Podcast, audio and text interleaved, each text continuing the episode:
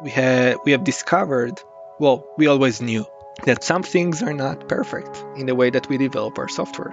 And in retrospect, you have the opportunity to take a step back and say, hey, I should really have prioritized that a year ago. Whenever I first discover I have this scale issue or business logic issue, but you never want to be in the reactive mode. You don't want to cause burnout to your team member. You want to be to have an as predictable as a possible deployment. My name is Barak Shuster, CTO and co-founder of Bridgecrew, now part of Palo Alto Networks.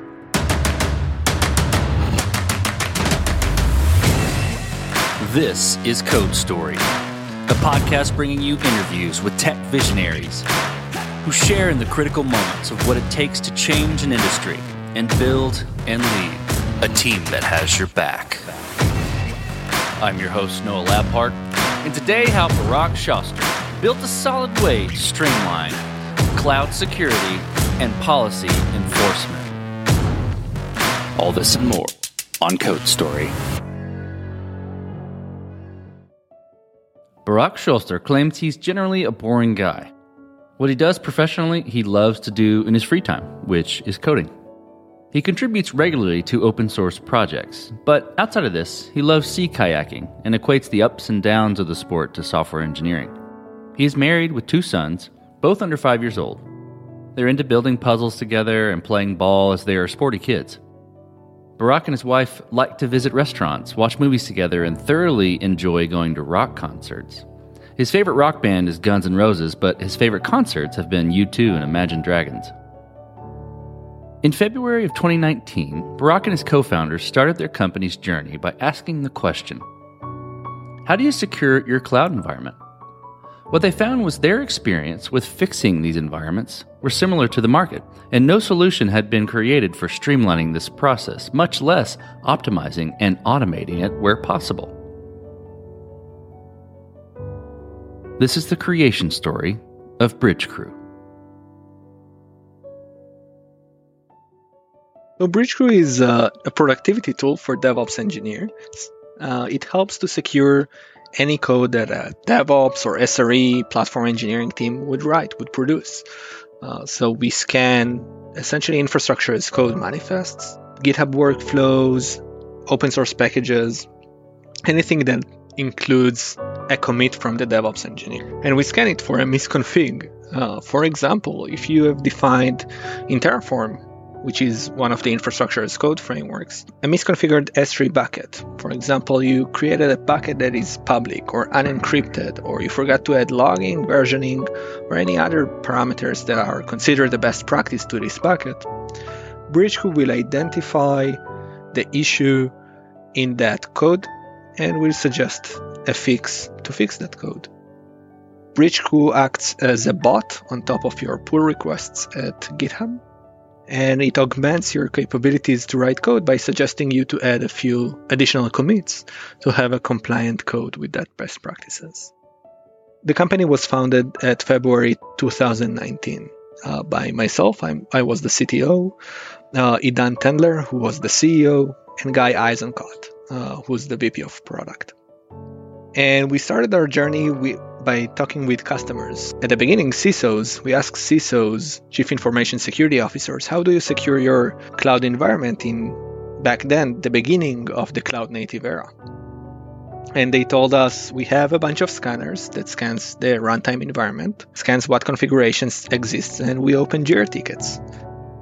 As an SRE, I had the same experience of having a backlog full of Jira tickets that I had to remediate manually. I interviewed other SREs, which became customers and community members later on. How do they solve most of their Jira tickets that are related to cloud configuration? And they told me that they're doing pull requests uh, and code reviews to their teammates. And in comments, they're adding some context to whether this bucket should be public or not. And when they're reviewing code, they're actually asking people to do code changes to make the bucket private, public, encrypted.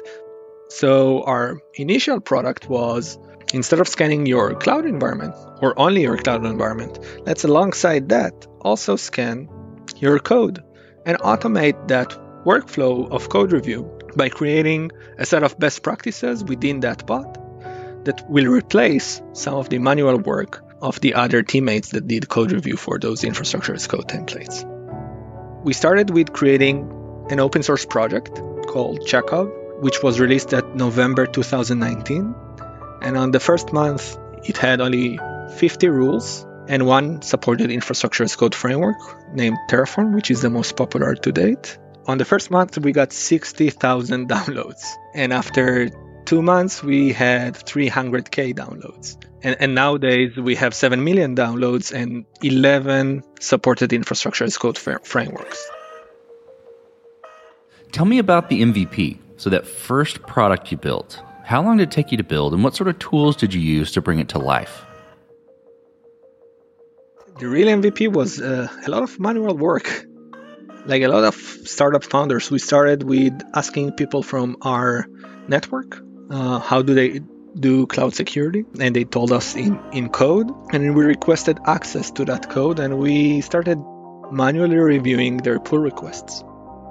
And when we found a repetitive pattern where we can actually scan the code and give results that are good insights to our customers at the beginning we gave pdf reports which was not that different from a jira ticket as time went, we developed a GitHub application that scans the code and knows to produce a comment with a suggestion of code fix. That was the real MVP.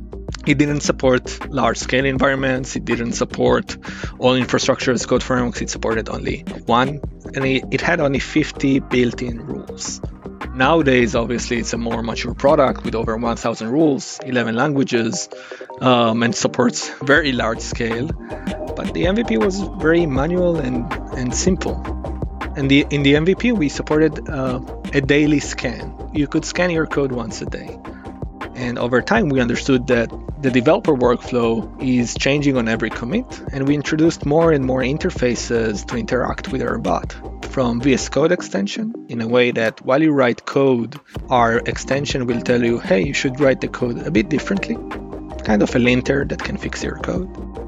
We had a, an integration to CI systems like Jenkins, GitHub Actions, CircleCI, then to CD systems like admission controllers, and to the pull request with a bot that gives you automatic commits of code fixes and fail builds if they are not compliant with some best practices.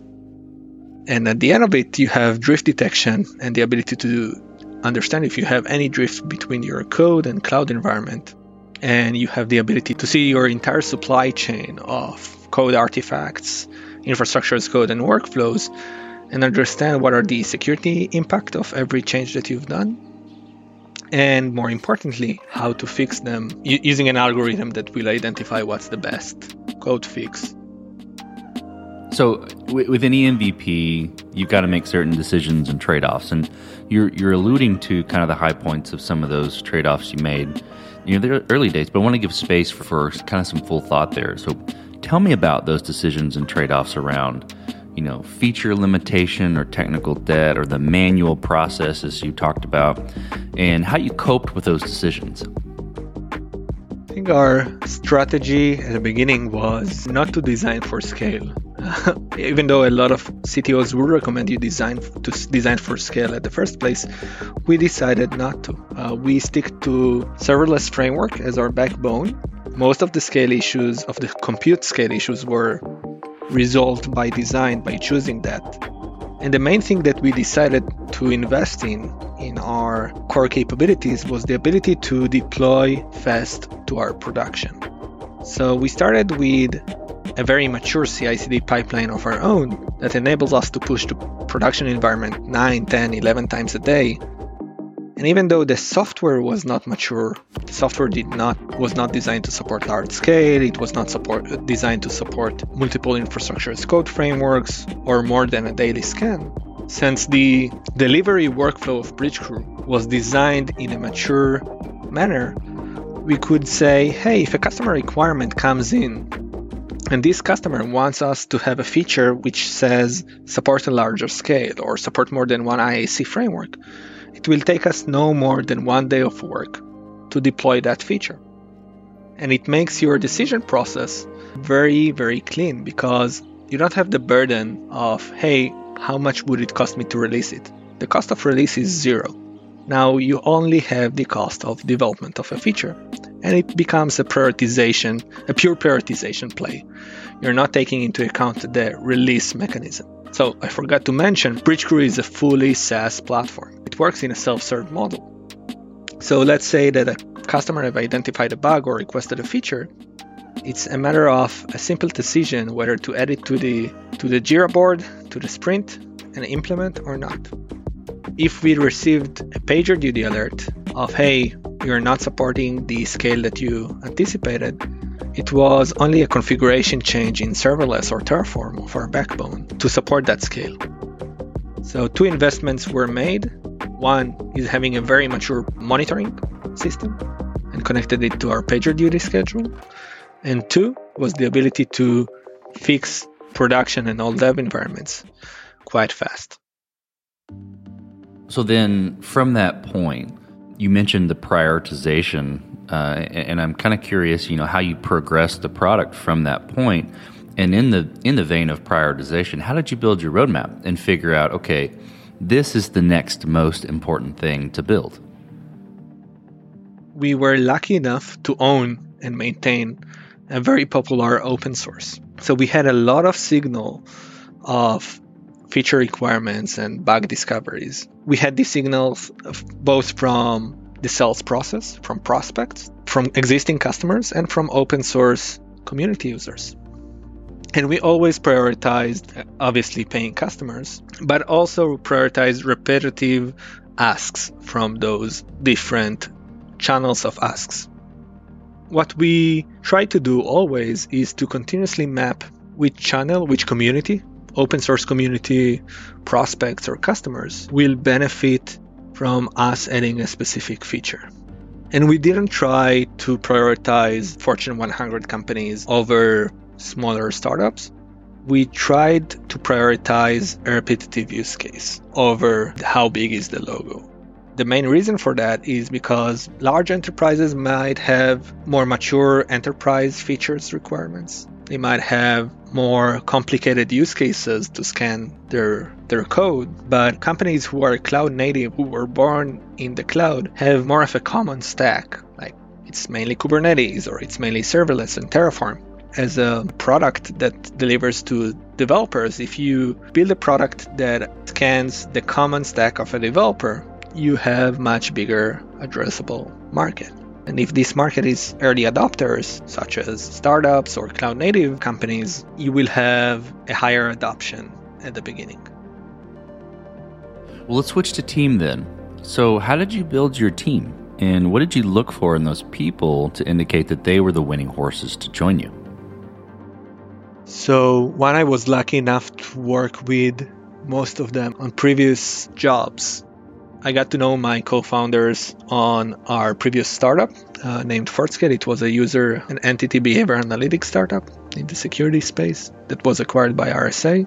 Back then, I was an employee, and Idan was the founder. Guy Eisenkot, our VP product, was the, the main product at that startup. So I had years of experience working with them as for the other team members, I was also very lucky to work with most of them previously at my job prior to Fortscale, which was the Israeli Defense Force. We all worked in the IT department of the Israeli Defense Force.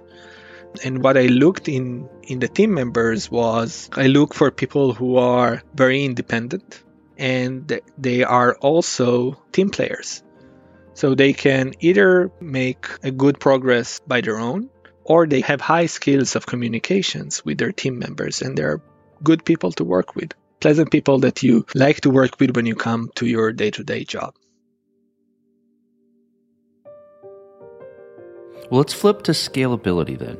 So, did you build this to scale efficiently from day one? And I kind of know where you're going to go given your mention of the manual processes, but uh, did you scale it efficiently from day one? Or are you fighting this as you've grown? So we were lucky enough to be a cloud native company by ourselves. So we had a very modern stack using mainly serverless functions. So AWS Lambda is our main backbone. And the scale of compute was really easy to resolve. It is just changing the autoscaling or concurrency configuration of lambdas. The other scale challenges that we had was lambda functions are not, since they can almost infinitely scale, you get to the next bottleneck, which is not compute, it's your database. And back then, AWS did not have a good solution for working with both lambdas and RDS or SQL servers. So we built our own RDS proxy to maintain a living connection to our database. And over time, we migrated to RDS proxy, the product that AWS have released. So we will have no scale issues between Lambda functions and, and database concurrency of connections. The short answer and the honest answer is we were not designed to scale at the beginning. We just were lucky enough to use a framework that is designed to scale. At the beginning, we supported only very small customers, and we had a lot of edge cases that we had to tune. And our monitoring framework really helped us to understand what are the bottlenecks, where should we tune it, where should we add resources to our cloud environment, and where should we invest in load balancing logic or distribution logic between the different tenants of the application. Was there a tipping point where you decided, okay, now we need to move on making some of these, you know, scaling changes, which, you know, fortunately you were already using a framework and the tooling to be able to do that. Was there a tipping point? I think it was a continuous change. Since we used Terraform and serverless, and we we never used any manual steps to deploy our to our production environment. Everything was described in infrastructure code. So an architecture change, which is something you do to support larger scale, for us was just like refactoring a bunch of classes. Those classes were um, Terraform modules, but it's just just like the effortless refactoring of moving one class from one directory to another it was similar to that, our journey to scale our application. It's just let's add more Terraform code blocks and the scale issue will be resolved. I would say that every sprint, every two weeks, we had some change to our infrastructure to support larger scale by modifying our infrastructure code. Well, as you step out on the balcony and you look across all that you've built, what are you most proud of? I think that the thing that I'm most proud of is our open source solution that uh, became the standard or the most popular tool for infrastructure as code security. Um, it has million, millions of downloads and hundreds of open source contributors who are not company employees.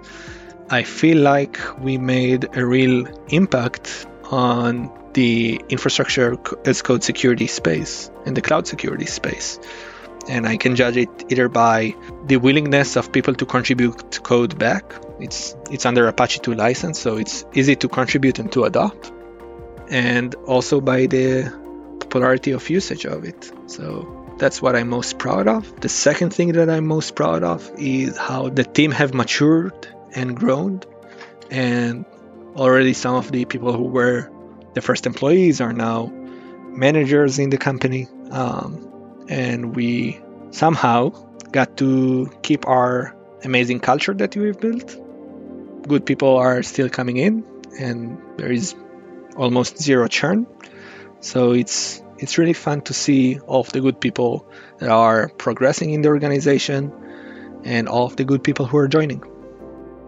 Well, let's flip the script a little bit. So tell me about a mistake you made and how you and your team responded to it. So like like every startup, every SaaS company, we had we had a downtime. The thing that we were doing really good was reacting to it really fast and giving the system back up to our customers. And the thing that it took us time to resolve was uh, the retrospective part of it. We had we have discovered, well, we always knew that some things are not perfect in the way that we develop our software. And in retrospect, you have the opportunity to take a step back and say, hey, I should really have prioritized that a year ago. Whenever I first discover I have this scale issue or business logic issue, but you never want to be in the reactive mode. You don't you don't want to cause burnout to your team member. You want to be to have and as predictable as a possible deployment. And if not, you want to have a very easy and trustworthy process to roll back a change. So, to make a long story short, we had a production issue that was really hard to roll back um, and required uh, people to stay up at night. Um, but the resolution that we had later on for future updates is always to have the ability to roll back a production change. Well, tell me what the future looks like for the product and for your team. Team is growing. Uh, when we were acquired, we were 39 people. That was a year ago. We are now more than 70 uh, people uh, and counting. And also, the open source community members have more than doubled, and the open source uh, usage is seven times higher than it was when we were acquired. So everything is growing um, in manners of good people in the team. Uh, we're, uh, by the way, all all remote companies. So we have engineering engineer in Germany, um, developer advocates team in UK, um, solution architects in UK and US, and engineers in US and Israel, um, and product managers in both US and Israel. So we're all abroad, um, all across, and our next steps in the product is one, always be the leader in infrastructure as code security. Two, start handling every other piece of the supply chain of your software.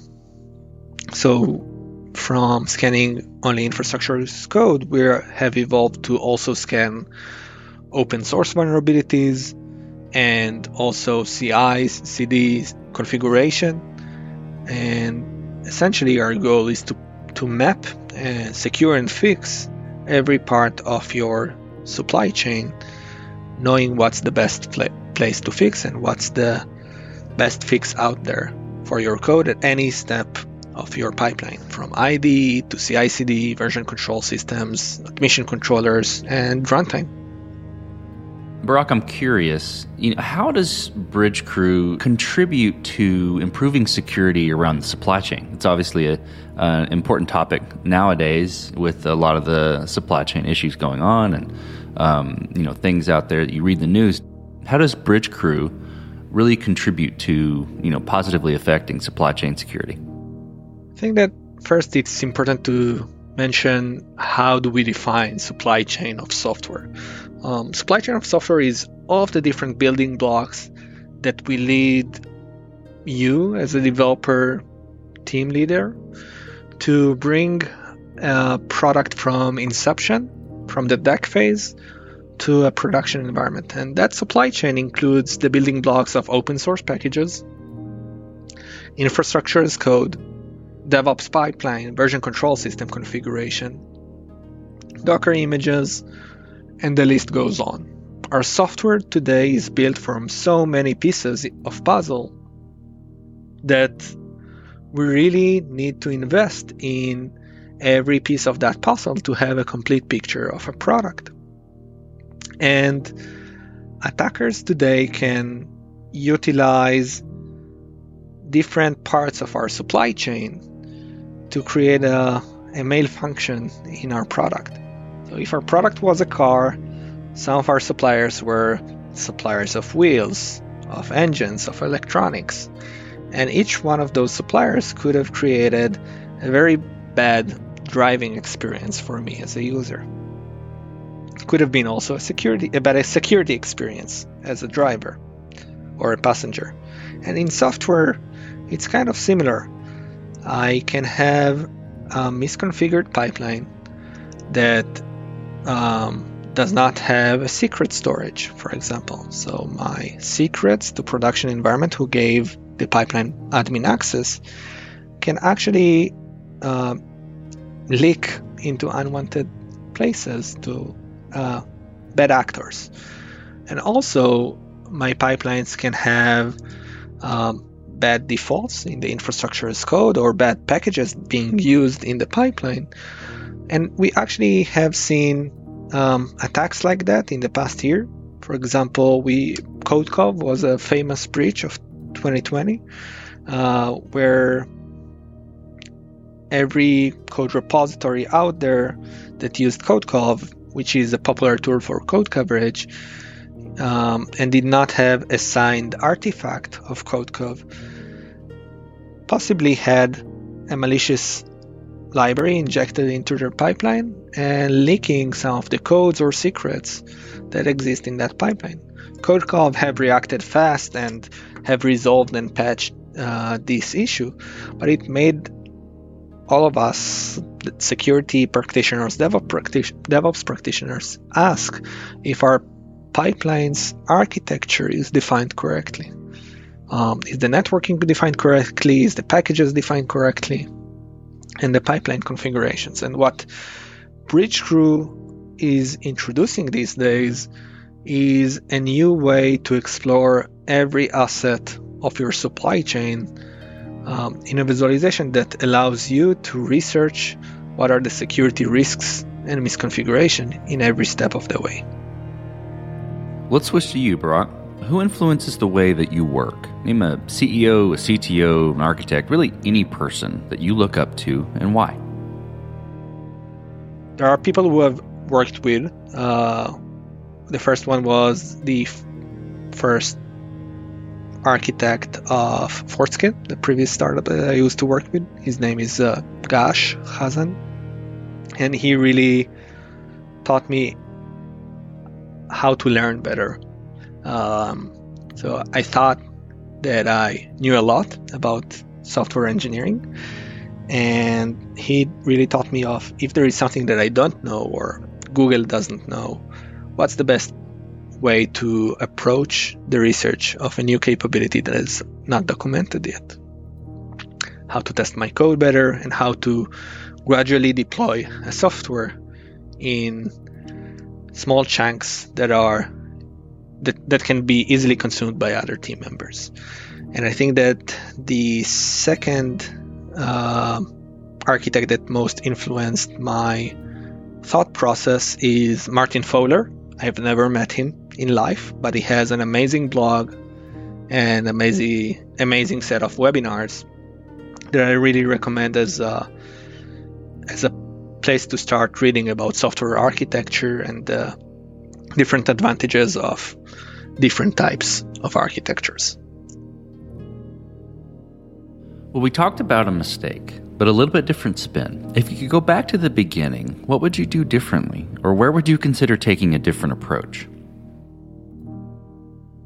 I think I think that what we what we didn't know at the beginning was how how aggressive would be the open source adoption of the tool that we've developed.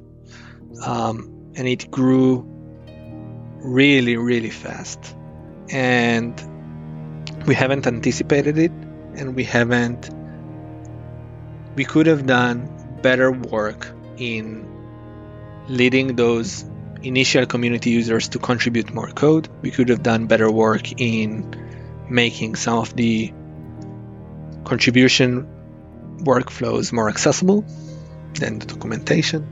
And we also could have done better work in deciding what should be a commercial feature and what should be open source.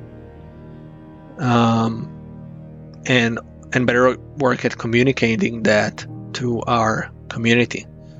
So I think that having maybe having a public roadmap that uh, would explain to our community users what we expect to be contributed and what uh, we're working on ourselves and uh, what is going to be a paid tier only um, would have created a more transparent environment with our community. I think that we are doing that work today. It's important to say, but I think that in the beginning we haven't we haven't uh, done that good enough, and uh, maybe we had an even bigger community if we've done it from the beginning. Well, last question, Barak. So you're getting on a plane and you're sitting next to a young entrepreneur who's built the next big thing. They're jazzed about it. They can't wait to show it off to the world. Can't wait to show it off to you right there on the plane. What advice do you give that person having gone down this road a bit? Always ask your customers what to do first. One of the key things that helped us in our success was before we wrote the first lines of code of, of Bridgecrew, we interviewed 120 SREs, security practitioners, DevOps engineers. Maybe 120 is too much. Yeah, like uh, my advice to an enter- new entrepreneur would be stop at 30 uh, to get a validation. But we really hammered down the validation process, and we always have continuously done it even after we had a, an initial product an mvp and after we had were also acquired we um, really um, invest in our interview process our customer interview process uh, to learn what are the pains that we're answering with our product what are other the other pains that we haven't resolved yet um, and how's the day in a life of the persona that is our user looks like and how can we make that day easier. So if you're building a developer tool or a developer productivity tool or security tool, you should really ask your persona um, what is the thing that you are going to solve, really solving a real problem in their life. It can be based on your own day to day activity, but it's even better if it's also validated with your potential customers. That's fantastic advice. Well, Barak, thank you for being on the show today. Thank you for telling the creation story of Bridgecrew. Thank you for having me. It was great being here, Noah. And this concludes another chapter of Code Story. Code Story is hosted and produced by Noah Labhart. Be sure to subscribe on Apple Podcasts, Spotify, or the podcasting app of your choice. Support the show on patreon.com slash code story for just 5 to 10 bucks a month. And when you get a chance, leave us a review. Both things help us out tremendously. And thanks again for listening.